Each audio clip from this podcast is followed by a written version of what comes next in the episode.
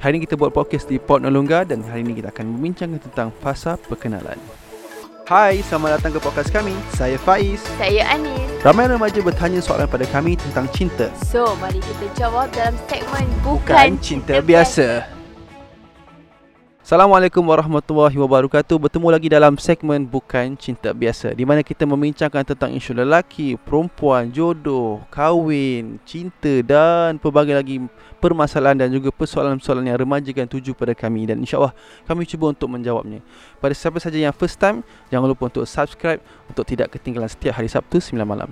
So insyaAllah apa kita nak bincangkan ini? Soalan ini spesifik kepada fasa perkenalan. Bagaimana sebenarnya hendak memulakan perbualan dan apa yang patut dibualkan atau dibincangkan dalam fasa ini untuk kita mengenali bakal pasangan supaya kita dapat mencari keserasian antara satu sama lain sebelum ke fasa perkahwinan baik dari pihak lelaki ke perempuan dan juga sebaliknya. Yes, so soalan ni selalunya uh, biasalah kalau orang yang dah jumpa seseorang, dah berkenan dan juga dalam proses untuk pengenalan dan sebagainya. Dan uh, macam mana kita nak tahu seseorang tu sesuai untuk kita? Macam mana orang kita nak tahu orang tu uh, serasi dengan kita kan sebab yalah um, apa uh, alam perkahwinan alam yang kita mengharapkan berpanjangan sampai ke akhirat kan. So kita nak boleh kalau boleh kita nak pilih pasangan yang ser yang terbaik. Fasa pengenalan ni orang akan cuba untuk uh, tanya dan cuba untuk memahami pasangan pasangan yang kita nak uh, kahwin ni lah. Kita dah pernah bincang sebelum ni kan macam mana nak kita nak approach kan. Siapa yang belum tengok lagi boleh tengok kan uh, uh, apa nama episod sebelum ni. Dan uh, itu cara yang terbaik lah. Okay sebelum kita nak nak step kepada fasa perbincangan tu before kita berbincang tu kita kena make sure kita punya platform ataupun environment kita tu environment yang tidak melanggar uh, hukum-hukum syarat lah iaitu kena ada macam kita bincang sebelum ni lah kena ada family dan sebagainya tapi apa yang nak dibincangkan ah ini lebih penting lah Okey, jadi yang pertama kan apa yang kita boleh bincangkan dalam fasa perbincangan itu ialah kita tanya dia uh, matlamat matlamat dia berkahwin. betul itu Ah. antara benda yang paling utama lah Betul, sebelum sebab- kami kahwin kan Betul sebab matlamat inilah yang mengikat perkahwinan kami. Jadi uh, bukan perkahwinan kami je, perkahwinan siapa-siapa pun matlamat inilah yang akan mengikat uh, mengikat pasangan itu untuk terus kekal sehingga ke akhirat itu. Mm-mm. Uh, jadi tanya dia, okay, kahwin ni untuk apa? Sebenarnya uh, nak apa? Kita saja je kita nak tahu, kita nak check lah kan supaya kita ni lebih lega dan lebih tenang bila kita mendengar apa matlamat dia sebenarnya dia nak berkahwin tu untuk apa. Ha, Yes. Kita tenang dekat situ. Mm. Okay, masalah matlamat ni pula kan memang uh, sangat penting lah kan. Um, kadang-kadang yelah um, kita tanya kan kenapa you nak kahwin dengan I? Oh, I cintakan you. Drama Melayu apa? Tujuh Tu- Tujuh hari mencintai saya. tengah viral sekarang. Tujuh hari mencintaimu. Contohlah tak tahu saya tak tengok macam tu. Yelah kalau tengok drama-drama biasa drama-drama Melayu kita kan, kenapa you I betul-betul cintakan you? I tak nampak orang lain dah. Itu je, itu je matlamat. Habis apa kata ap, ap, ap, adakah kita dapat menjamin kalau matlamat tu uh, berpanjangan kan? Tiba-tiba kalau dijumpa orang yang tiba-tiba dia tersuka dah habis. Ha, itu Hmm. penting lah tentang matlamat. So, kita tahu okay, apa matlamat hidup dia, apa matlamat perkahwinan dia. Okay, so kalau kita nak tengok kan, uh, okay, matlamat matlamat perkahwinan memang sangat penting Hmm. sebab tahu tak ibadah perkahwinan inilah ibadah yang akan paling panjang yang kita akan lalui. Ah. Tak ada ibadah yang paling panjang yang kita akan lalui melainkan ibadah inilah insya-Allah lah ibadah InsyaAllah. perkahwinan ni. Dia menentukan bagaimana generasi kita kan. Kita kita akan ada anak, kita akan ada cucu. Macam mana generasi kita? Adakah akan dilahirkan generasi-generasi yang baik ataupun ataupun adakah generasi kita generasi yang tidak baik? Kita tak nak lah betul kita kita harap kita benda Hmm, tidak berlaku. kita tak tahu macam mana generasi kita generasi kita tu akan terbentuk. Jadi benda ni sebab tu uh, matlamat uh, perkahwinan ini kan kita sharekanlah matlamat masing-masing supaya dia harmoni lah matlamat itu dan Yes. kita tenang kan apa Mm. matlamat dia matlamat kita supaya kita boleh synckan dan kita berpeganglah dengan matlamat yang kita ada Mm. ni. Siapa yang dalam fasa pengenalan kan sekarang ni kan siapa yang masih ada apa ada calon dan sebagainya dalam dalam fasa pengenalan dan masih tak terlambat lagi untuk kita betulkan ataupun kita twistkan matlamat kita punya perkahwinan. Masih tak Mm, terlambat kita lagi. Tune kan. Betul. Kita tunekan apa yang uh, yang sebaiknya lah Betul, untuk kita kena kita. tanam niat kita kita berkahwin sebab apa? And kalau kita kata ya Allah aku kahwin ni and uh, sebab ibadah yang besar, gudang pahala and sunnah Rasulullah. InsyaAllah sepanjang perkahwinan kita semua tu pahala kan. Hmm. Kan kita uh, mengorat isteri pun pahala kan? Kita mesej isteri pun pahala kan? Kita pujuk isteri pun pahala itu semua pahala. Tapi dan sebaliknya kalau kita mengorat awet hmm, tak pahala kan? Kalau kita uh, apa nama bersuit-suit dengan awet itu bukan pahala lah. Ha, kita tahulah itu dosa lah kan? So kalau dengan isteri ni semua benda pahala.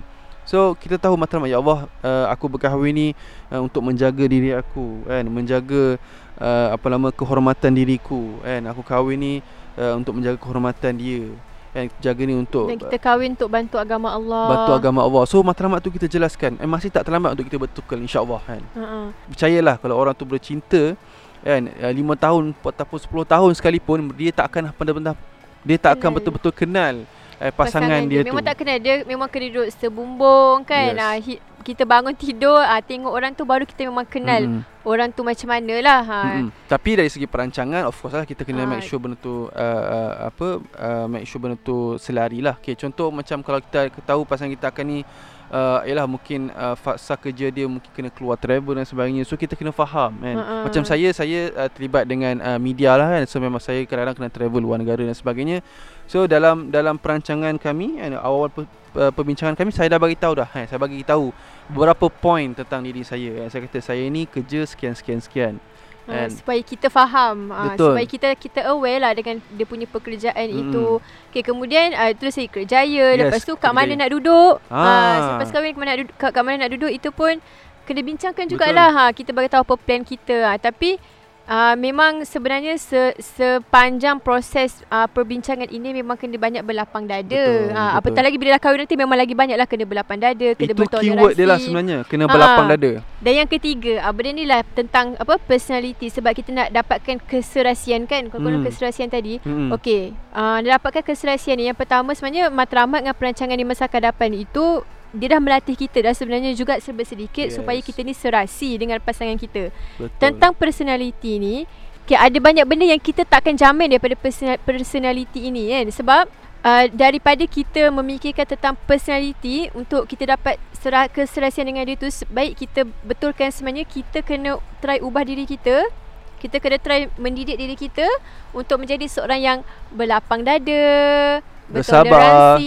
ha, bersabar, uh, boleh apa banyakkan memberi dan banyak dan menerima seadanya pasangan kita macam mana. Hmm. Ah dan juga benda yang paling penting bila berkahwin ni adalah communication. Betul. Ah komunikasi is the key. Jadi apa-apa yang kita rasa kita kurang suka tentang uh, dia ke apa benda kan cara dia selepas kahwin tu kita boleh je kalau kita communicate, communicate dengan pasangan kita kan kita kita cakap ada benda yang kita kurang suka dan kita mengharapkan pasangan kita tu pun dia pun menerima lah juga kan ah, tapi kita tak boleh lah uh, expect 100% dia akan ubah tapi Mm-mm. at least dia dah cuba Ah macam tu. Jadi sebenarnya perkahwin, ah, bila kita berkahwin ni banyak sangatlah benda-benda kadang benda-benda kecil pun boleh jadi isu. Betul? Ah tapi dia so personality ni dia tak dapat bagi jaminan apa-apa. Sebenarnya yang dapat bagi jaminan tu adalah bila mana kita suami isteri sama-sama tahu kita dah tahu daripada sebelum kahwin ni kita kena bersedia untuk menjadi orang yang uh, banyakkan memberi, uh, banyakkan uh, memahami pasangan kita, uh, bertolak ansur, berlapang dada, bersangka baik.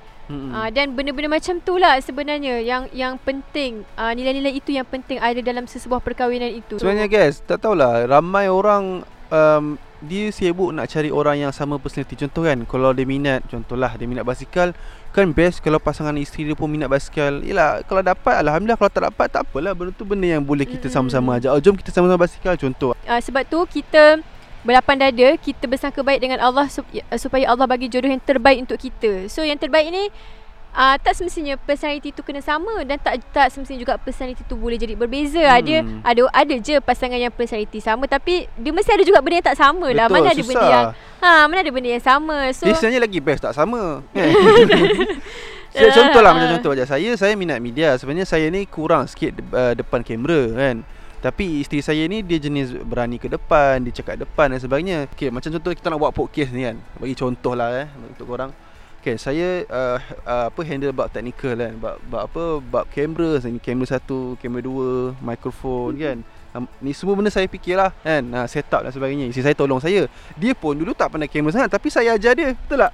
ya Ah, tolong betul. ni ni tolong pasang Ah, masuk ni. ni. Ha, ni bukan saya yang pasang, dia yang pasang. Saya angle, saya fikir angle je walaupun sekarang ni silau sangat ni. Minta maaf ah korang silau sangat. Saya tak tahan ni.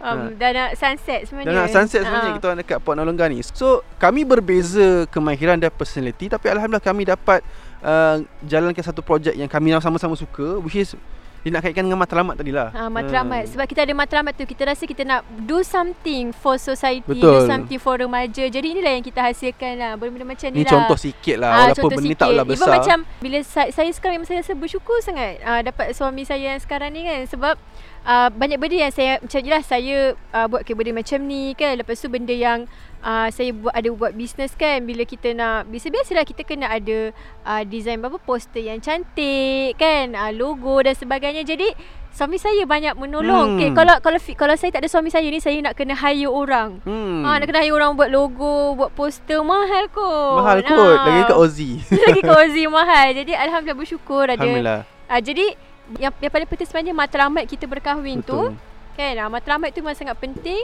Dan kita bincangkan lah dah, dari situ kita set up lah apa kita punya perancangan-perancangan kan. So bila dah kita dah kahwin tu kita nampak lah oh memang he is the one lah. Oh, macam tu. So basically kan Ada pernah tanya saya kan? Faiz Macam mana Faiz dapat isteri yang Yelah kan? Nampak soleha yang Menjaga tudung labu dan sebagainya. Tapi Faiz ni Macam Oh media. Cerak-rak gitu. Cerak-rak kan? Baju dulu pakai baju Superman Tapi sebagai saya Itulah konsep kita sebenarnya Kita salah faham Apa maksud orang yang beragama Orang yang beriman. So itu kita akan bincangkan Episod-episod seterusnya lah. Ya, insyaAllah eh, okay, insyaAllah lah sebenarnya keserasian ni kita memang boleh dapat selepas kita berkahwin. Betul. Kita cuba Ah, tune ah. Supaya kita dapat menjadi, Mendapat keserasian. Uh-uh. InsyaAllah rasanya itu saja untuk hari ini Terima kasih kerana yang bertanya Dan siapa lagi yang nak tanya. Jangan malu, jangan segan. Boleh PM, boleh DM Boleh mesej dan sebagainya Supaya kami boleh menjawab lah Persoalan-persoalan yang Ditujukan berdasarkan pengalaman kami Khususnya untuk remaja lah kan? Okey InsyaAllah Hari pun dah makin silau Minta maaf lah uh, Memang sangat silau dia ni. Kalau sound tak berapa okey tu Sebabkan laut ni lah. Dan kami berada di laut Di, di Port Nonungga Jumpa lagi minggu hadapan insyaAllah. Assalamualaikum warahmatullahi wabarakatuh